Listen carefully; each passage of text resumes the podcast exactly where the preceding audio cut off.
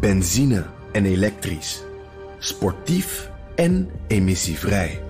In een Audi plug-in hybride vindt u het allemaal.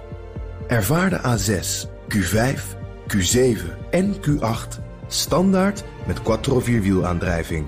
Wat u ook zoekt, u vindt het in een Audi. Audi. Voorsprong door techniek.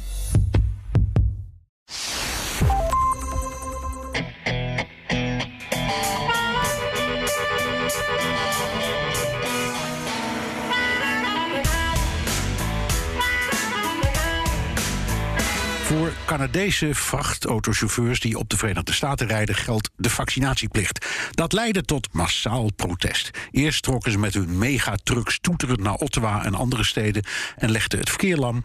Vervolgens blokkeerden ze de Ambassadorbrug bij Detroit, goed voor 27% van alle handel met Amerika. Het moet afgelopen zijn met de dwingelandij, was de boodschap. Wil je je land terug? Hier is je kans. All the truckers here are sitting in their trucks. And as far as I'm concerned, it's up to the population now. You want your country back, here is your opportunity.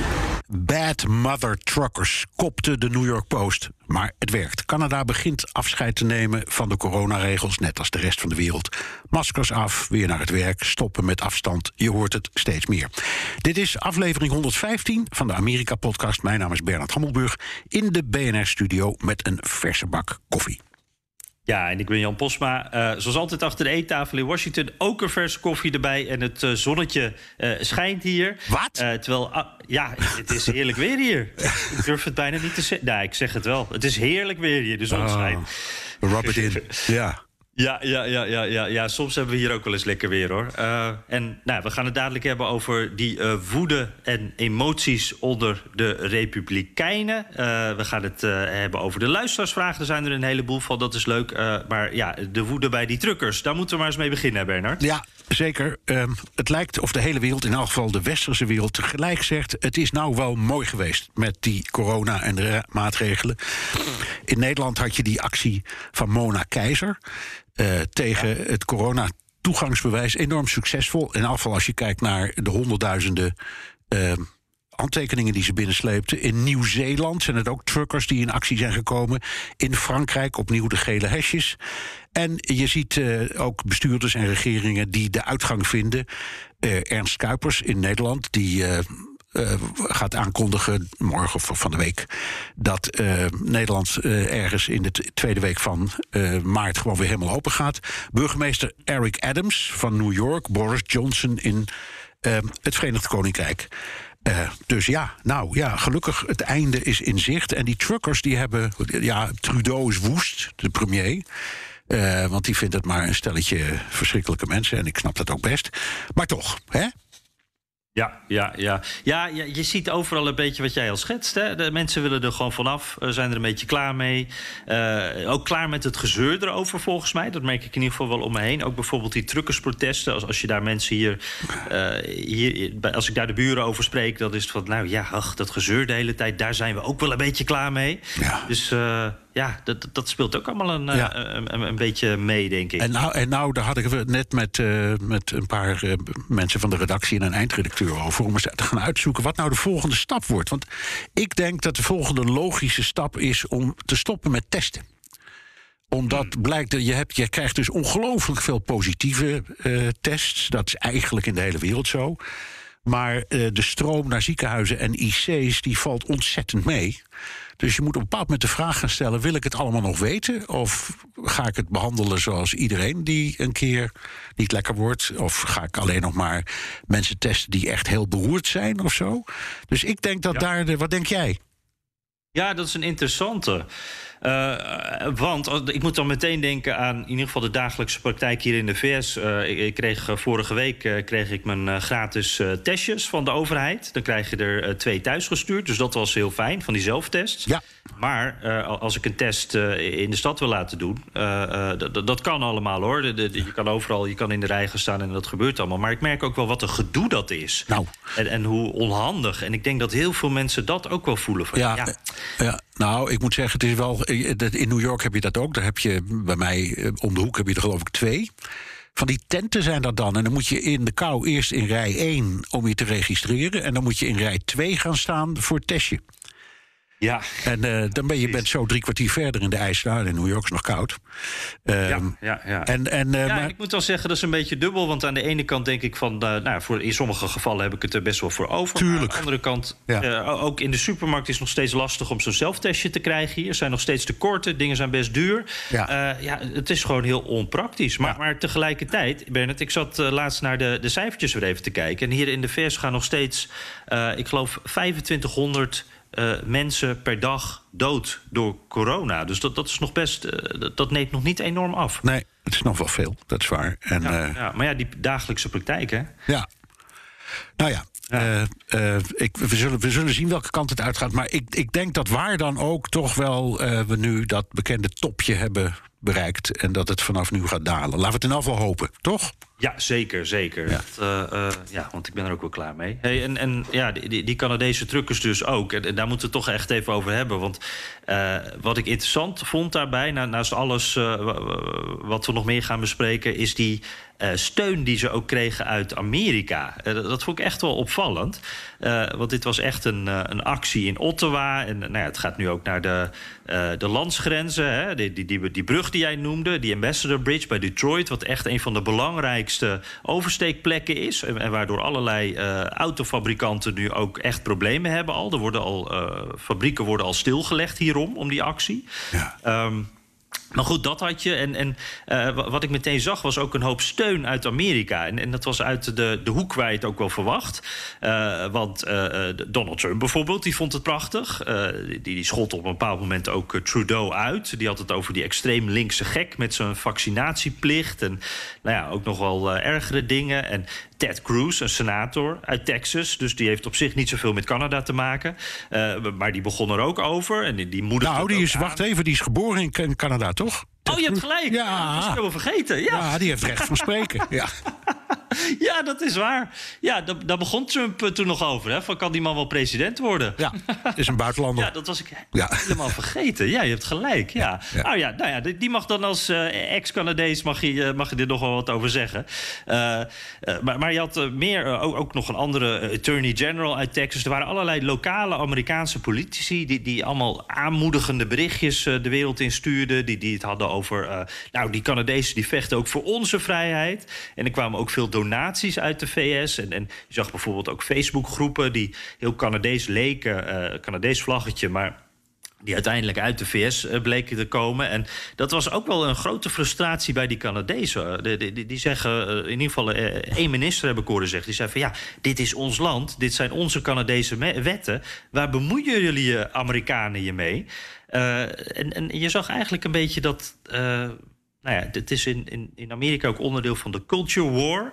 Uh, je ziet ook in Nederland natuurlijk dat het binnen een, nou ja, een, een, bepaalde groepen tegenover elkaar staan. En het leek echt alsof die Amerikanen die probeerden om dat oververhitte debat naar die rustige, voorheen rustige Canadezen te brengen. Ja, ja, dat is inderdaad een apart gezicht. Uh, maar aan de andere kant, op het moment dat ze de belangrijkste verkeersader tussen Canada en uh, de Verenigde Staten bezetten, ja, dan wordt het ook een Amerikaanse zaak. Ja, ja, dat zie je nu dus. Dat, ja. uh, volgens mij Ford in ieder geval, die, die moet nu al een fabriek stilleggen. Uh, de, de, nu komt het punt dat uh, ook Amerikanen de, de, last van gaan krijgen. En, en je ziet ook dat die, diezelfde groepjes, diezelfde politici... die dus die Canadezen zo aanmoedigen, Trump bijvoorbeeld... die willen ook heel graag dat Amerikaanse truckers dit gaan doen.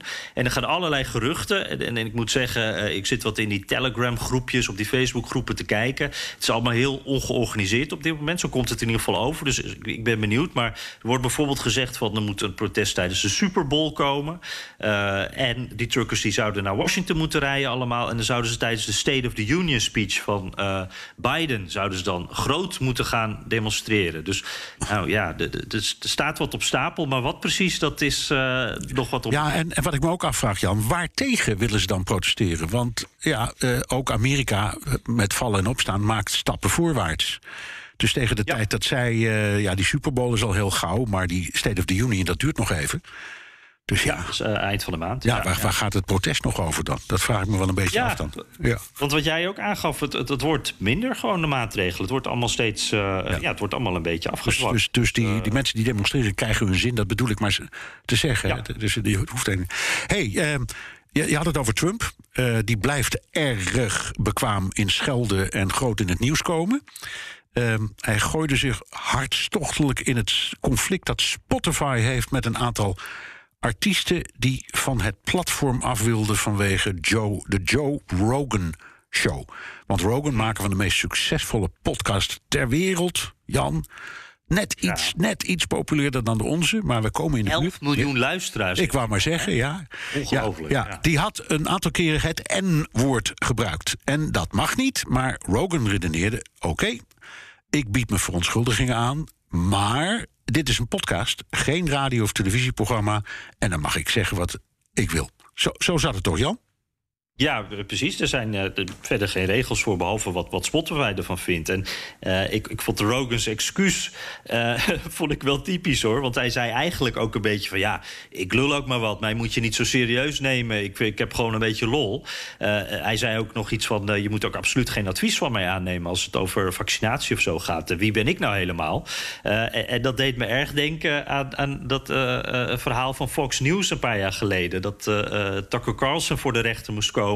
En dat uh, het verweer ook was van... Uh, ja, maar dit is iemand die overdrijft een beetje. Die gebruikt hyperbolen. Die probeert mensen te entertainen. Het is geen journalist. je moet hem niet serieus nemen. En dat deed Joe Rogan dus ook een beetje. En dat vond ik wel... ja, het is een wat luie manier van excuses maken. Want je neemt geen verantwoordelijkheid. maar het is wel een, een bekende weg. Ja. En ja. Nou, ik vond het verder wel een interessante vraag. Want hoe ver kan je inderdaad in een podcast gaan? Dat is, dat is echt iets wat, wat Spotify dus kan bepalen. Ja. Uh, en, en die zien het als, als dit is hun belangrijkste inkomstenbron. Ja, maar die hebben toch, een, die hebben toch iets van 100, meer dan 100 afleveringen uiteindelijk offline gezet. Dus die hebben er afgehaald, hè? Omdat, omdat, ja. omdat uh, artiesten als Neil Young zeiden: we willen niks meer met jullie te maken hebben. Ja, ja, en die Neil Jong die is, die is weg. Uh, uh, dus die is echt naar een concurrent gegaan. Waar je natuurlijk ook weer van alles van kan zeggen. Want die zit nu bij een concurrent.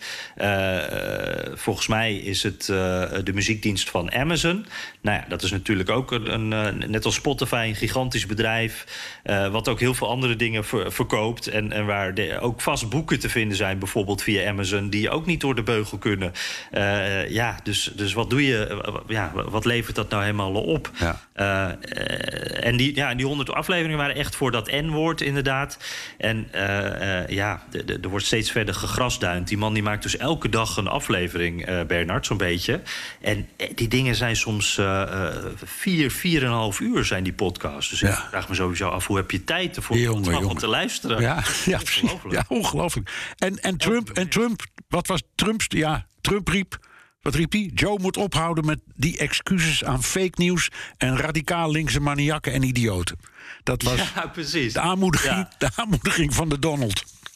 Ja, nou ja, dit, is uh, waar we net die truckchauffeurs. Uh, dat doet hij eigenlijk nu hetzelfde met die Joe Rogan. Nou, vanaf de zijlijn is hij wat aan het aanmoedigen en gooit hij een beetje olie op het vuur. En zegt hij van joh, je moet er nooit in meegaan. En, en, dat merk je ook heel erg in die hoek rond Trump. De, constant wordt, het, wordt er gesproken over cancelen. Het cancelen van Joe Rogan. Ook onderdeel van die culture war. En als ze zelfs Joe Rogan al kunnen cancelen, waar eindigt het dan? Dan kunnen we straks helemaal niks meer zeggen. En dan ook meteen de, erbij van hij heeft dan dat N-woord gebruikt, maar het is geen racist. Jullie maken van iedereen een racist. Um, nou ja, die discussie, uh, die kant gaat die discussie dan op. En dan, dan is, gaat het dus uiteindelijk over: dit is cancel culture. Uh, Joe Rogan is een hele gewone uh, kerel. die ook maar gewoon een beetje grapjes maakt. En die moet je niet zo serieus nemen. en is zeker niet een racist. Nee. ja, en, en, ondertussen zit er ook een soort oververhit aspect aan dat debat. Waardoor je ook eigenlijk helemaal niet meer hebt over de dingen waar het eigenlijk om ging. Nee. Jan, uh, dit is, nou ja, goed, dit, dit is allemaal in de marge. En het zijn ontzettend leuke verhalen. Uh, die ook weer heel veel vertellen. En het houdt veel mensen bezig. Houdt heel veel mensen bezig. mediaverhaal. Ja, precies. Het is een interessant mediaverhaal. Maar zullen we even oversteken naar de serieuze politiek met hoofdletters? Oei, ja. ja. Uh, wij, jij en ik sloegen van de week allebei aan op een opmerkelijk commentaar van Mitch McConnell, de Republikeinse fractievoorzitter in de Senaat.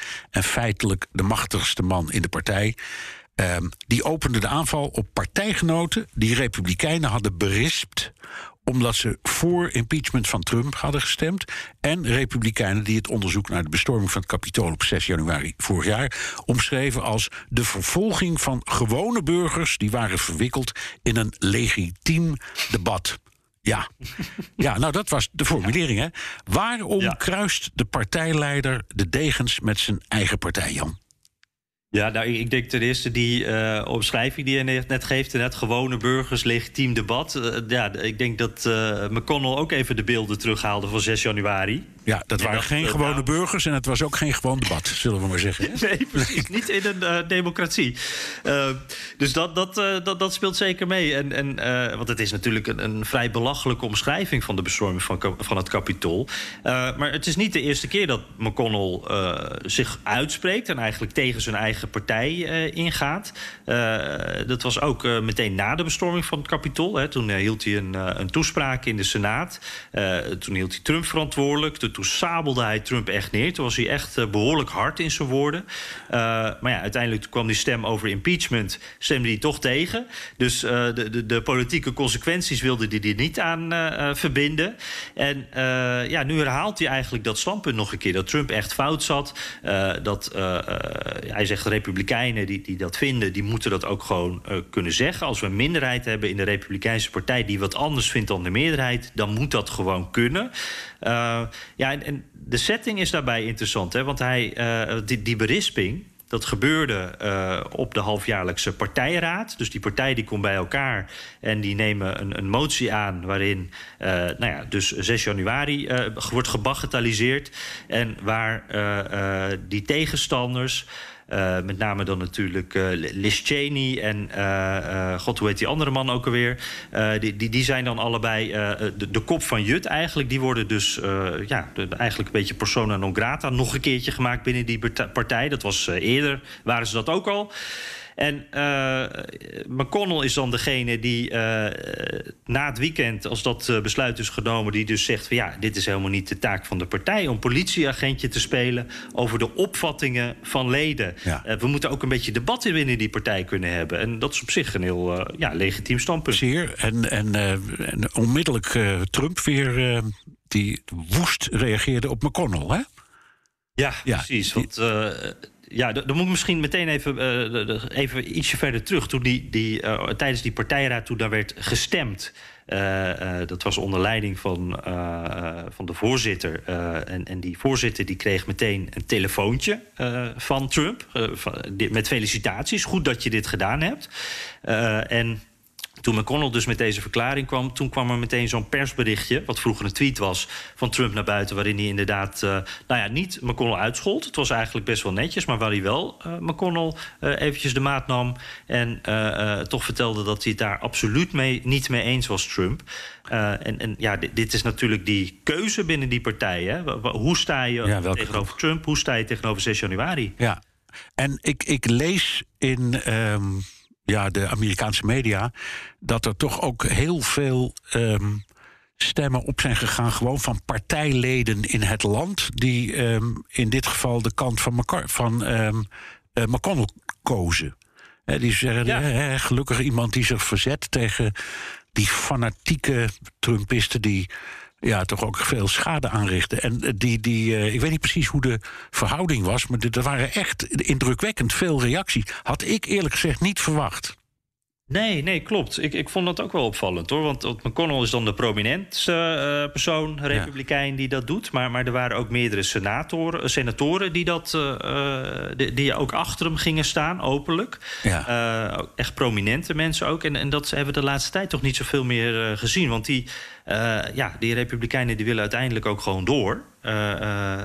die, die, die, ja, die, die, hebben ook niet zoveel gezin in die interne ruzie. maar dat viel mij ook op inderdaad. McConnell die kreeg wel wat... ja. En, en, en, in, de, in de Senaat dus ook, dat vond ik ook wel opmerkelijk. Er waren ook senatoren die zeiden: ja, dat, hij heeft gewoon gelijk. Hoe zat, het, hoe zat het in het huis? Want in het huis hebben de Democraten nog altijd een meerderheid en zijn de, de, de, de Republikeinen vaak veel feller. Misschien daardoor. Ja. Maar hoe ging het met de reacties daar? Ja, dat is wel interessant. En dan ja, moeten we zomaar eventjes, ben benieuwd wat jij ervan vindt, ook over hebben over de verschillende functies van die twee huizen. Want um, in het Huis van Afgevaardigden, daar zag je echt uh, een, een, andere reactie. Uh, dat is ook trouwens het huis waarin die commissie, die 6 januari-commissie zit. Hè. Dat is een, een, commissie van het Huis van Afgevaardigden. En de Republikeinse leider daar, dus, dus zeg maar de, de McConnell van het Huis van Afgevaardigden, Kevin McCarthy, die verdedigde meteen de berisping. En hij had er een, een ja, ik vond het niet zo'n uh, goede uitleg bij. Uh, hij zei van ja, jullie hebben het allemaal verkeerd begrepen. Dit ging eigenlijk, uh, die motie ging over een paar partijgenoten die een dagvaarding hebben gekregen van die commissie. terwijl ze helemaal niet bij die bestorming waren. Die waren geloof ik in Florida of zo. Dat slaat dus nergens op. Dat waren onschuldige burgers die erbij betrokken worden. nou ja, maar die uitleg, en die Ronna McDaniel, dat, de, de, voorzitter, die had dezelfde uitleg. het nichtje van Mitt Romney trouwens. En, Mitt Romney was ook heel kritisch. Uh, dus dat is een gezellige uh, familiebijeenkomst de volgende keer weer. Maar uh, die uitleg die die twee dus hadden, die stond niet in die tekst van die motie. Dat, dat, dat, was helemaal niet die uitleg. Dus dat klonk toch echt wel een beetje als een, als een lulverhaal om het maar een beetje goed te kunnen Ja, het was gewoon een leugen ook. Ja. ja. precies. Het klopt gewoon niet. Ja, en dat maakt, hem, dat maakt McCarthy, Kevin McCarthy, zwak. Als je zo'n standpunt moet verdedigen met een leugen dan, uh, dan kan ik me voorstellen dat partijleden of sympathisanten in het land de pest in krijgen. Ja, dat denk ik ook. En, en zo'n Ron McDaniel de, dus ook. Die, die zitten ook allebei. Ze hebben gewoon niet een sterk verhaal. En, en ik merk wel dat dat verhaal wordt dan wel door, door bepaalde types meteen gekopieerd uh, in die hoek. Maar tegelijkertijd. Ik, ja, ik heb ik toch wel het gevoel, hier prik je ook doorheen, ook als uh, republikein. Ja. dus ik ben wel benieuwd hoe dat uh, ja, hoe dat zich ontwikkelt. En wat ik ook wel interessant hierbij vond, Bernard die tegenstelling dus tussen het Huis van Afgevaardigden en de Senaat. En toen dacht ik van ja, zien we hier nou ook dat duidelijke verschil tussen die twee huizen, zoals, uh, uh, ja, zoals, zoals dat ooit ook bedacht is? Ja. nou, ik vond van wel, ja. Want ja, in, in de, Senaat die met meer afstand kijkt. Ja, ja? de Senaat. Ehm, de, de, de, termijn van de senator is langer, hè, die is zes jaar. en geen twee. Dus um, uh, en het zijn er maar 100, twee per staat. Uh, dus um, het is veel minder een districtenstelsel. Ze vertegenwoordigen wel een staat. Maar in het huis, met, met zijn 435 leden... dat zijn allemaal mensen die een district in ergens... in een gemeente of een provincie of wat dan ook... in een staat vertegenwoordigen. Uh, en die hebben dus veel meer... Um, direct verantwoording af te leggen aan hun eigen achterban.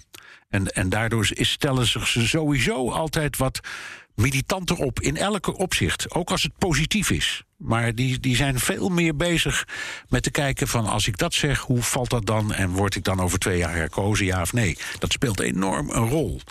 En dan heb je natuurlijk ook de taak. Traditioneel houdt het uh, Huis van Afgevaardigden zich vooral bezig met de begroting en uh, binnenlandse kwesties.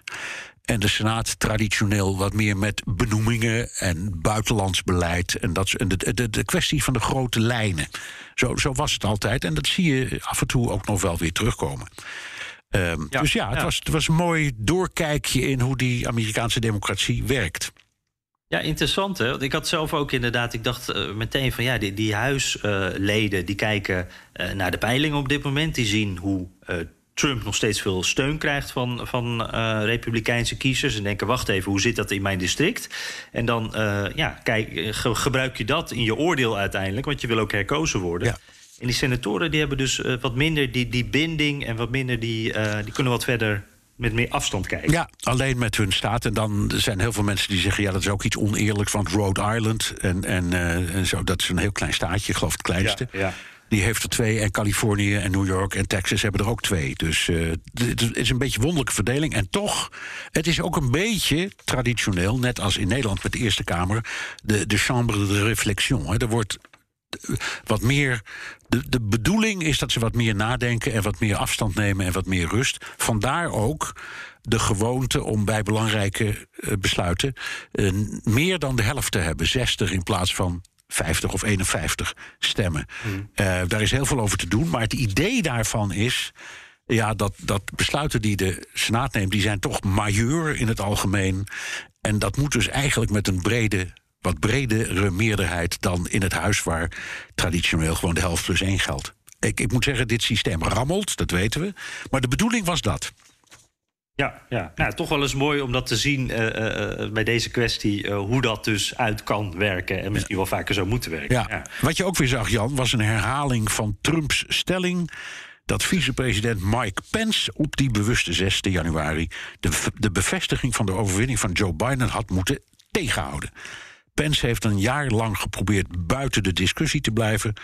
Maar nu sprak hij zich uit. President Trump heeft ongelijk. Hij noemt me nog keurig president Trump, heel netjes. President Trump heeft ongelijk. Ik had niet het recht om de verkiezingen ongeldig te verklaren. Ja, en, en daar was de timing ook wel interessant. Hè? Want dat kwam op dezelfde dag als uh, waar we het net over hadden. Dat die berisping kwam voor die twee uh, republikeinen. Uh, de, Spence die, die koos dat moment en ook op een heel conservatief forum om, om dit te zeggen. want hij, hij, heeft in het verleden heeft hij wel eens een beetje zo tussen neus en lippen door op minder prominente plekken wel iets vergelijkbaars een beetje gezegd. Maar dit was de eerste keer dat hij zo op een vol podium heel bewust voor dat publiek dit zei. En, en dat, dat was toch wel even een Um, ja, en waar, waar, waarom, waarom, waarom daar en waarom nu? Ja, precies. Ja, nee, dat, dat, nou ja, ik, ik denk dat dat uh, daar deed hij, omdat dat echt een. Uh, ik dacht dat de Heritage Foundation was, echt een, duidelijke conservatieve club. Dat is echt een statement natuurlijk, dat hij dat uh, voor hun zegt. En nou, ook zo publiekelijk. Dit is echt wel, dit is het moment en, en de plek die hij zelf gekozen heeft. Maar als je dan eens vraagt waarom nu pas, nu we meer dan een jaar verder zijn. Ja, uh, ik, eh, dat is toch gissen, maar dat is wel wat heel veel mensen zich afvragen, denk ik. Uh, ik heb toch het gevoel dat uh, zijn eigen politieke toekomst, dat hij daar ook nog dat, dat, dat heel zwaar meeweegt. En ja. Pence bij alles denkt van, maar wacht even, ik wil toch uiteindelijk, ik ben vicepresident geweest, ik wil ook een keer president worden. Dus dat hij heel voorzichtig is. Dat hij, dus dat hij in feite begonnen is aan, nou ja, misschien een tijdje al, maar nu wat duidelijker aan zijn eigen verkiezingscampagne voor 2024. Ja, dat, Pence for president. Ja. Ja, ja. En, en, dat hij daarbij dus ook denkt van... Nou, hij weet ook niet wat Trump gaat doen. Die hangt nog steeds boven de markt. Er kan nog van alles gebeuren, ook met Trump. Dus dat hij heel voorzichtig is, maar dat hij zich zo een beetje positioneert. En, en je ziet uh, in dat 6 januari onderzoek... zie je ook zoiets... Uh, namelijk dat uh, Pence zelf, uh, die, is gevraagd of hij wil getuigen. Dat is allemaal een beetje zo informeel. nou ja, daar heeft hij niet zoveel zin in. Dat wordt dan een beetje zo indirect een soort zo'n signaal daarvoor uitgezonden. van dat gaat hij niet doen. Maar wel verschillende mensen van zijn team en ook echt de, de, hoge mensen in zijn team, toen hij vicepresident was, hebben wel meegewerkt met die 6 januari commissie. En dat is ook zo'n positionering volgens mij. Dat hij zelf niet heel prominent daar gaat zitten, maar zijn mensen wel. En dat zegt wel iets. En het is. Uh, nou ja, aan de ene kant uh, heel mooi natuurlijk dat hij meewerkt. En aan de andere kant zit er iets heel politiek berekenends ja, het is ook wel een beetje, beetje binnen de partij... een beetje van twee walletjes eten, hoor, vind ik. Precies, precies. Ja, dat ja, is het. Ja, het is echt, echt duidelijk van... Uh, ja, ik wil wel, Um, en ik wil eens even kijken hoe de reacties zijn. Die waren overigens allemaal gunstig. Laten we ja, daar duidelijk ja. over zijn. Hè? Dus dat geeft hem dan steun. Maar hij gaat niet openlijk een campagne beginnen tegen Trump. Hij zegt alleen maar nee, hij heeft zich vergist. Het was niet zo dat ik die in, in die positie die ik toen had op dat moment... het was alleen maar het bevestigen van de uitslag... Daar, ik had geen mogelijkheid om uh, dat nietig te verklaren... wat Trump van me eiste en wat die woedende menigte ook van me eiste. En dat kon gewoon niet. Dus, uh, nou ja... Maar hij, hij, ja, het, ja. Het, is, het zijn zorgvuldige formuleringen. En inderdaad, natuurlijk, het is allemaal politiek. Dus misschien, ja, uh, misschien hebben we het binnenkort over kandidaat Pence. Nou, is een hoop over te vertellen. Dus, uh, ja, precies. Dan zijn we ook nog wel even bezig. Nee, zijn we nog even hey. bezig. Ja, ik denk even, om een voorschot te nemen. Ik denk dat je moeite moet doen om een conservatievere kandidaat te vinden in heel Amerika dan Mike Pence. Dan moet je echt zoeken met een loop. Ja. Ja, denk dat je er helemaal gelijk in heeft, hebt. En dat, dat is denk ik ook wel een, een, een, een, zwakte. Want, is dat nou wat het merendeel van de Amerikanen wil, zo conservatief? Ik, ik weet het niet hoor. En dit is toch ook een beetje een, een saaie man uiteindelijk. En ja, hij is denk ik niet... het is niet een echte Trumpist... Maar Trump, dat kleeft wel aan hem. Dat zal voor zijn tegenstanders zal dat een, uh, nou ja, telt dat mee. En tegelijkertijd is hij, uh, heeft hij niet echt het voordeel van zijn Trump-jaren, voor mijn gevoel. Nee, maar hij, hij heeft ook een jaar, is een jaar stil geweest. Dus ja, ja. hij begint nu pas. Ja, precies. Hey, en, en nog even naar dat onderzoek zelf uh, terug. Hè, want daar was ook nog een spannend berichtje. Uh, Reuters, uh, het persbureau, meldde deze week dat de FBI onderzoek doet naar een vergadering. die, een bijeenkomst die één dag voor de bestorming van het Capitool plaatsvond. Dat was in een parkeergarage in Washington. nou, dat zie je meteen helemaal voor je. Hè? Deep throat. Deep throat, ja, ja. Watergate-achtige toestanden, ja. Ja, ja, mannen in regenjassen in het donker.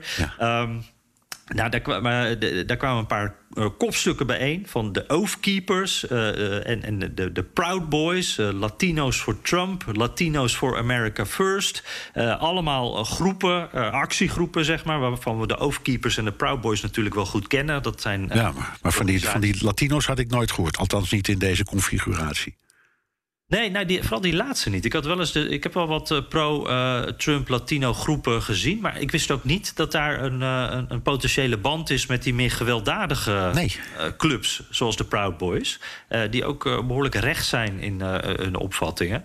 Dus dat, ja, dat was voor mij ook wel nieuw. Dus ja. dat is wel, wel interessant. Maar goed. En ja, dat, dat wordt dus onderzocht. En dat vond ik ook wel, want dan denk je van ja, een dag voor die bestorming staan ze daar dus met z'n allen in zo'n parkeergarage op hetzelfde moment. Uh, wat is daar besproken? Hè? Is er, zijn hier afspraken tussen die clubs geweest? Is dit een samenswering om, om te organiseren hoe ze misschien wel het kapitool zouden bestormen? Spannend. daarnaast zegt het niet zoveel over wat, Trumps rol daarin was. Hè? Of die hiervan wist bijvoorbeeld. Of dat die clubs dit allemaal los van het Witte Huis en los van de mensen om Trump heen deden. We weten wel dat die uh, leider van de Proud Boys, die is wel eens. Uh, nou, die, die, die die, die, ja, die schept er een beetje over op dat hij contact heeft met het Witte Huis. Maar het is niet helemaal duidelijk of die er nou echt zo uh, zijn. Had op een bepaald moment bijvoorbeeld had hij een. Uh, uh, ik weet niet of je dat nog weet, maar toen deelde hij een foto van de ingang van het Witte Huis. Van ik ben er hoor. Nou, ja. mensen helemaal boos daarover. Hij, hij mag het Witte Huis in. En toen bleek dat hij gewoon aan zo'n toeristentour had meegedaan. dus dat hij helemaal geen afspraak met Trump uh, nou, vond ik dat vind ik ook wel geestig. Ja. Is er, is er, hebben die, want dat heb ik nergens gevonden hoor. Die, die, al, dit zijn beschuldigingen. Althans, zo klinkt het, dat onderzoek. Hè, al die, die uh, nou ik zeggen, de leiders van die, uh, deze knokploegen, als ik ze zo mag noemen, dan bij elkaar zijn geweest. Ik las dat ze op, de, op die 6 uh, januari zelf niet allemaal erbij waren. Dus ze hebben daar voorbereidingen getroffen, denk ik dan. En dat klinkt als een samenzwering. Wat is, heb je, zijn er van die, van die Proud Boys of de Oathkeepers of die Latino's ook reacties geweest op dit verhaal? Nou ja, ja, de, de reactie, in ieder geval vanuit. Volgens mij was dat de Proud Boys die zeiden: van uh, dit is allemaal toeval. We waren daar gewoon toevallig op hetzelfde moment. Nou, dat, dat is. Uh, dat, nou, dat, kan je zo zeggen. Maar toevallig allemaal, toevallig allemaal in een regenjas in een garage in het donker. Ja, zo, gaat ja. ja, nee, daar geloof ik niks van. Dat, uh, uh, nee. Maar hoe, het, uh, hoe dat precies zit en, en wat, er, ja, wat er nu precies onderzocht wordt door de FBI en, en, en ook wat eruit gaat komen, ja, het is echt, ik heb geen idee. Nee. als zij dit vol blijven houden, wat kan je er dan tegen inbrengen? Ik weet het niet, ik ben heel benieuwd. Wordt vervolgd. Ja. Jan, ehm, luisteraarsvragen. Heb je, ja. heb je in de bus gekeken of in de bus geblazen? Ja, zeker. En Eerst eventjes eh, nog een huishoudelijke mededeling daarover. Want we waren vorige week al een beetje begonnen met dat experiment. Je kan tegenwoordig ook eh, vragen inspreken. En die kun je uh, dan als een tekstboodschap via WhatsApp... kan je die sturen naar de Amerika-podcast WhatsApp. en ik zal het nummer daar nog even van noemen. Dat is 06281 350 20. Dus 06281 35020. Uh, en dan kan je dus een, uh, nou, als je een berichtje inspreekt op je telefoon, hou het een beetje kort, want dan kunnen we makkelijker meenemen. En, dan kan je die naar ons opsturen. Ja, en ja. weet kom je dan wel voorbij. Ja, Jury zegt het komt ook in de beschrijving. Dus het komt online ook nog te staan, dat nummer. Dat, Waar zouden we zijn zonder Jury, hè? Ja, maar die zit mee te luisteren en die praat lekker in mijn oor mee. Dus ja. Oké, nou, maar we, we kunnen, je kunt dus uh, de, je kunt een tekst uh, sturen en dan uh, kunnen we kunnen die voorlezen, zoals andere luisteraars vragen. Maar je kunt ook inspreken en dan kunnen we je stem laten horen. En dat is misschien wat persoonlijker. Wij vinden het in ieder geval een hartstikke leuk idee. Dus we hopen dat die gaan komen. Ja, precies. En even kijken, dan hadden we Chris Flemings. Dat was dus een tekstberichtje dan, begreep ik, hè? Als ik het, Ja, die had, die had gewoon een bericht getikt.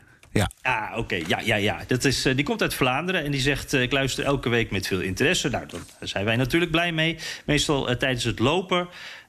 maar deze keer moet ik even een ander moment vinden... want ik ben verplicht loopvrij wegens een knieprobleem. Nou, wetenschap. hij heeft midden jaren 90 dikke drie jaar in New York gewoond. Een zeer leuke en intense tijd. Hij herinnert zich nog de stevige winters. Nou, daar heb jij er ook wel een paar van meegemaakt. Ja, wat heet. ja. ja.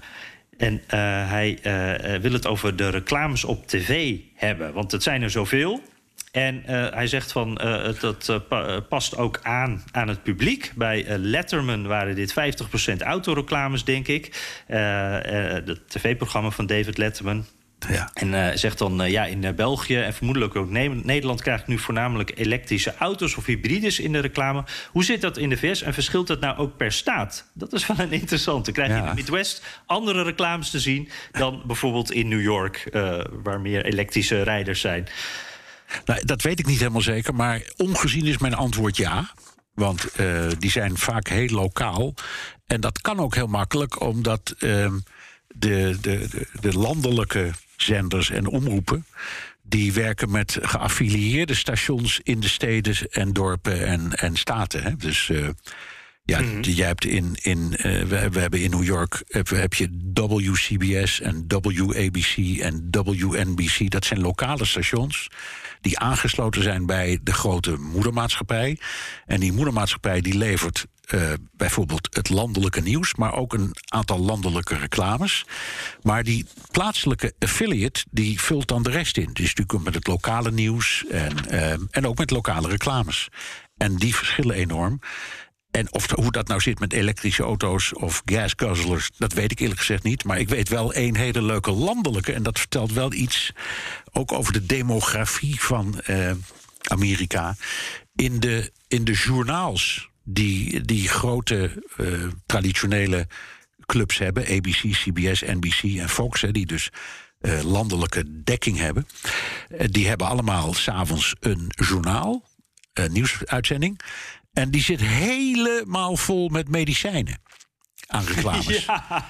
En je ja, kan dus ja. zien, en dat zijn bijna allemaal medicijnen voor reuma en voor de dingen die, die je associeert met mensen die wat ouder zijn. En dat klopt. Want uh, de, de, de demografie van kijken naar het nieuws, het is geloof ik bij het NOS-journaal niet veel anders. Dat is in het algemeen 60 plus of 62 plus, geloof ik zelfs. Dus je kunt wel heel goed zien hoe de marketeers nadenken over hun publiek.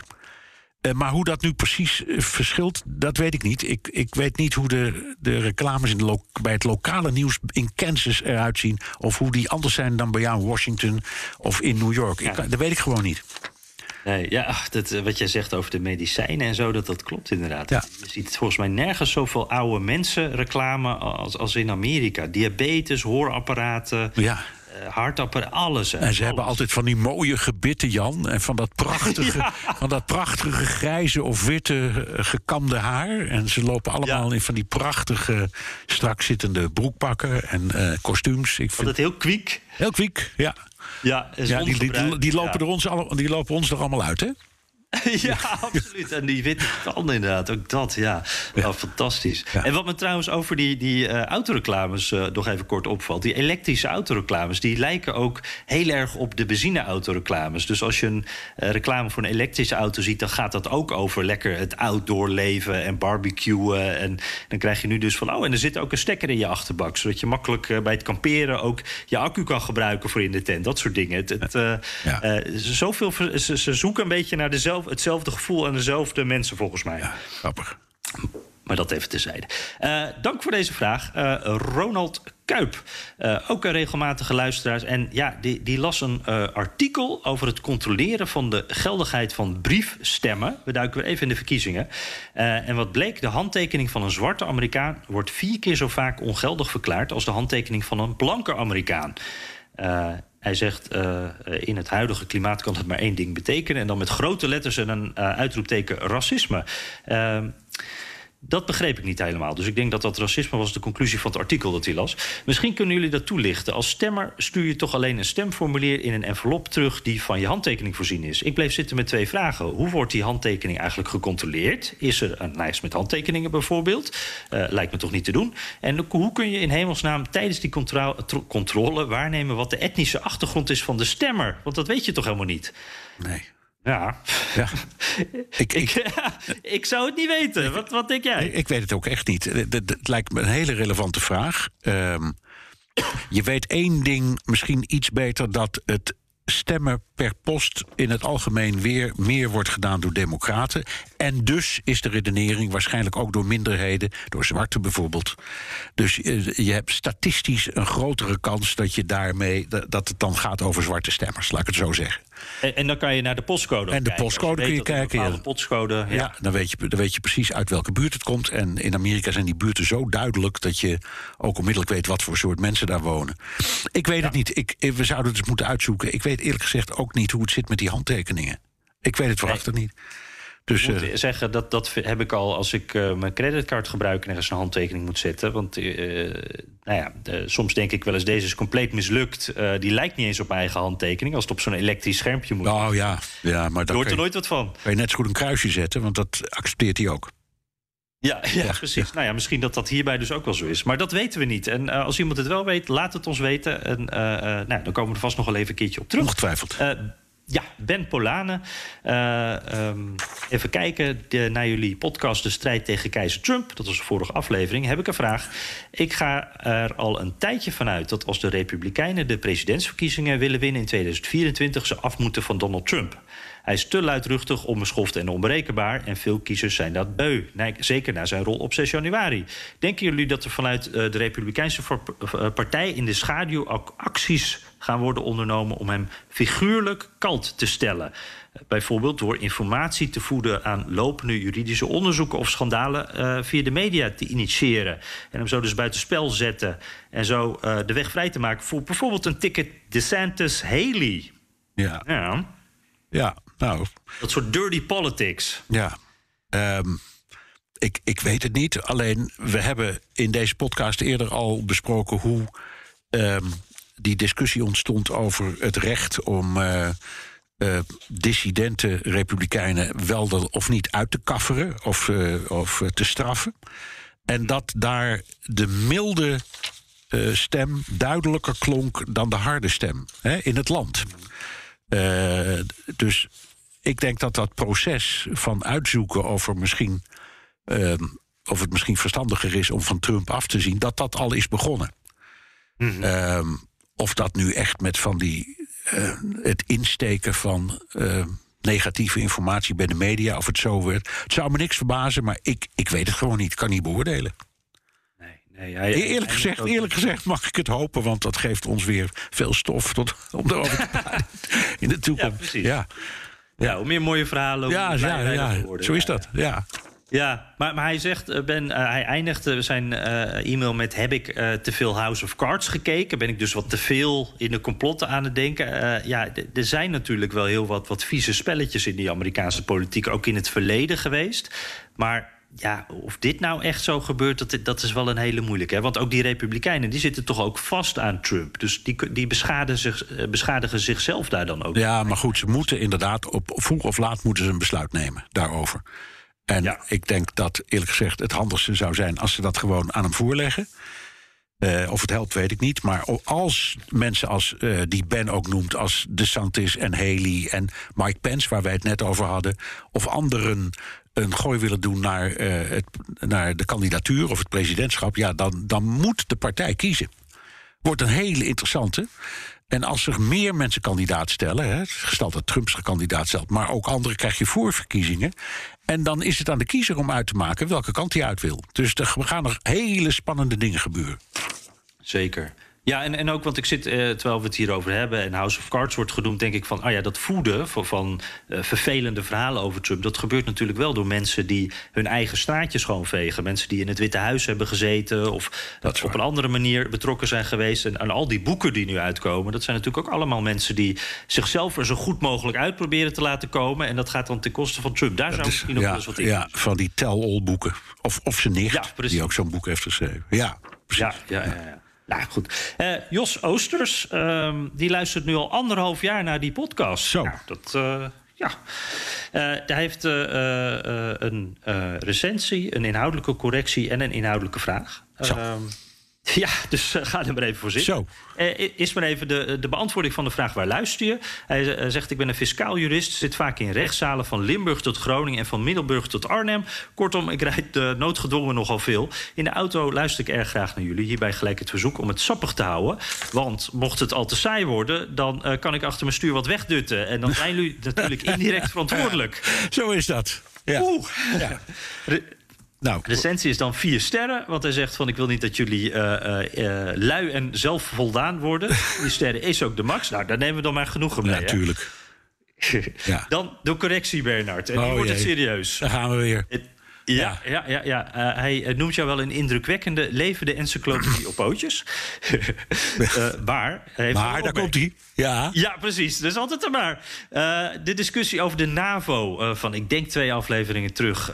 daarin had je gezegd dat deze organisatie was opgericht in reactie op het Warschau-pact. Dat is feitelijk onjuist. Ja. Opgericht als reactie op de herbewapening van Duitsland ergens in 1955. Ja, daar, daar, heeft hij helemaal gelijk in. Dat is ook zo. Um, het is gewoon waar. De, de, de, dus het, het Warschau-pact was er nog niet eens. Maar het, mij ging het om het idee van, laat ik zeggen, Rusland en de landen in de invloedssfeer van uh, Rusland.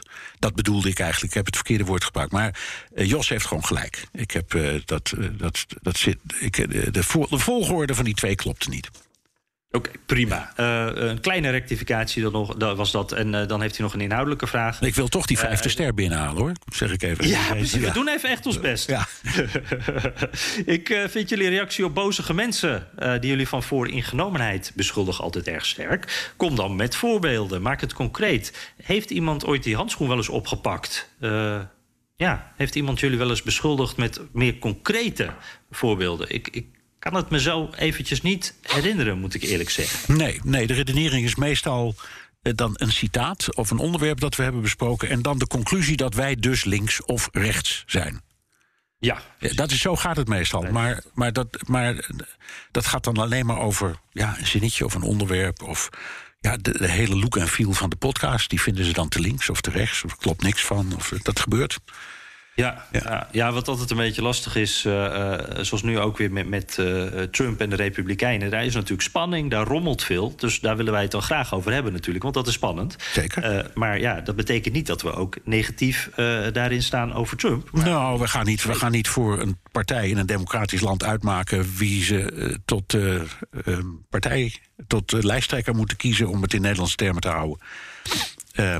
Maar het gaat de hele wereld aan, dus we volgen het op de voet. En we zijn, dat vind ik wel belangrijk om te zeggen, dat zeggen we er vaak bij. Als er reden is tot kritiek, of als iemand liegt, of als, uh, als er gesjoemeld wordt met wat dan ook, dan benoemen we dat gewoon. Het is niet zo dat we om de, om de, om de feiten heen gaan, maar we, die feiten die houden we wel heel erg hoog in het vaandel. Zeker. Uh, dus, zullen we er nog eentje doen? Ja, om hoor. af te sluiten. Ja, ja want uh, uh, mijn koffie is bijna opname. Ja. dat is altijd essentieel. Eerke Pasveer, die komt uit Assen. ook een wekelijkse luister, luisteraar. En ja, die zegt dan... ehm, Zien jullie Amerika nog wel als een democratie? Dus dat is uh, meteen een grote vraag. Uh, want uh, ja, het is toch zo dat na verkiezingen de stemmers eigenlijk ervoor zorgen wie de meerderheid hebben. En die maken dan via lang de dienst uit. Maar in Amerika wordt die democratische meerderheid, dus democraten met een hoofdletter, structureel tegengewerkt door de Republikeinen. Zodat er van uitvoering van plannen weinig terecht komt. ja, het land komt eigenlijk niet verder. Dus graaft Amerika dan met deze haat en tegenstellingen niet uiteindelijk haar eigen graf. Um, nou, ik hoop voor niet. En het is ook, uh, het is maar hoe je het ziet. Die, er is heel goed nagedacht over het opzetten van de democratie. Het was de eerste democratie in de wereld. En er is goed over nagedacht. En um, het, het, het, feit dat ze uiteindelijk hebben gekozen voor twee partijen. Er zijn wel pogingen gedaan om meer van te maken. Maar uiteindelijk daartoe zijn gekomen. Dat staat nergens in de grondwet. Dat is zo gegroeid. En de Amerikanen vinden dat het goed functioneert. En die zeggen altijd: ja, moet je kijk nou eens naar jullie zelf. Jullie zijn maanden of soms bijna een jaar bezig om uit allerlei kleine partijtjes een coalitie te vormen. En als dat is gebeurd, dan kun je zo'n coalitie beschouwen als één partij met verschillende uh, gradaties en verschillende opvattingen binnen die partij. Maar een kabinet is eigenlijk net zoiets als bij ons, uh, de partij. Dus het verschilt allemaal niet zoveel. Alleen de manier waarop het tot stand komt is anders. Dan de stijl, ja, dat is op het ogenblik erg hatelijk vaak en erg negatief. Maar uh, het is nog steeds zo dat het parlement het voor het zeggen heeft en de meerderheid wint. Zo simpel is het. Dus uh, ik, wat dat betreft heb ik nog altijd vertrouwen in de democratie. Maar ook ik zie, zie de gevaren. Mensen die zeggen. Het, het, heeft ook, het heeft wel trekjes van een autocratie. Ja, die hebben een punt. Mm -hmm. Ja. ja, ook iets waar we uh, het zeker nog uh, veel over gaan hebben. zullen we hem daarmee afsluiten, Bernard? Oké, okay. heb je nog recensies, Jan? Ja, even kijken. Het waren er een heleboel. Uh, deze keer. Dus dat is uh, sowieso heel erg leuk. Uh, ik zou ook zeggen, blijf ze schrijven. Op Apple Podcasts kan dat. Dan kan je een tekstje achterlaten. En je kan ook sterren geven op Spotify.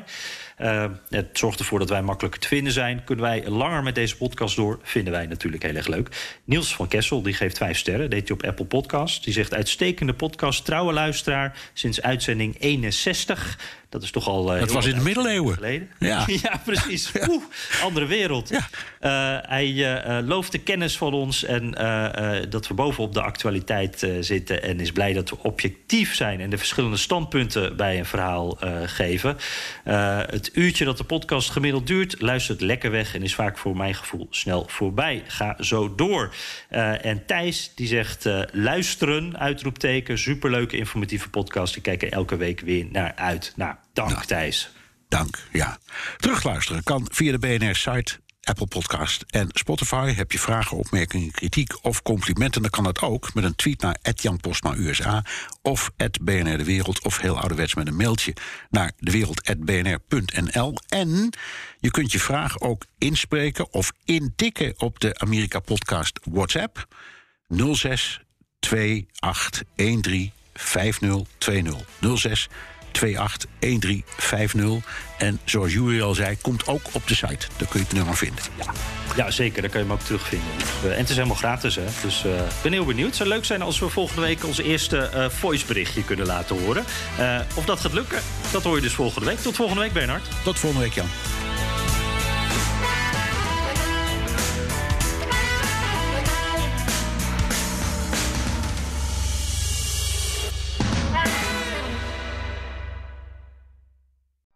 Benzine en elektrisch. Sportief en emissievrij. In een Audi plug-in hybride vindt u het allemaal. Ervaar de A6, Q5, Q7 en Q8 standaard met quattro vierwielaandrijving. Wat u ook zoekt, u vindt het in een Audi. Audi. Voorsprong door techniek.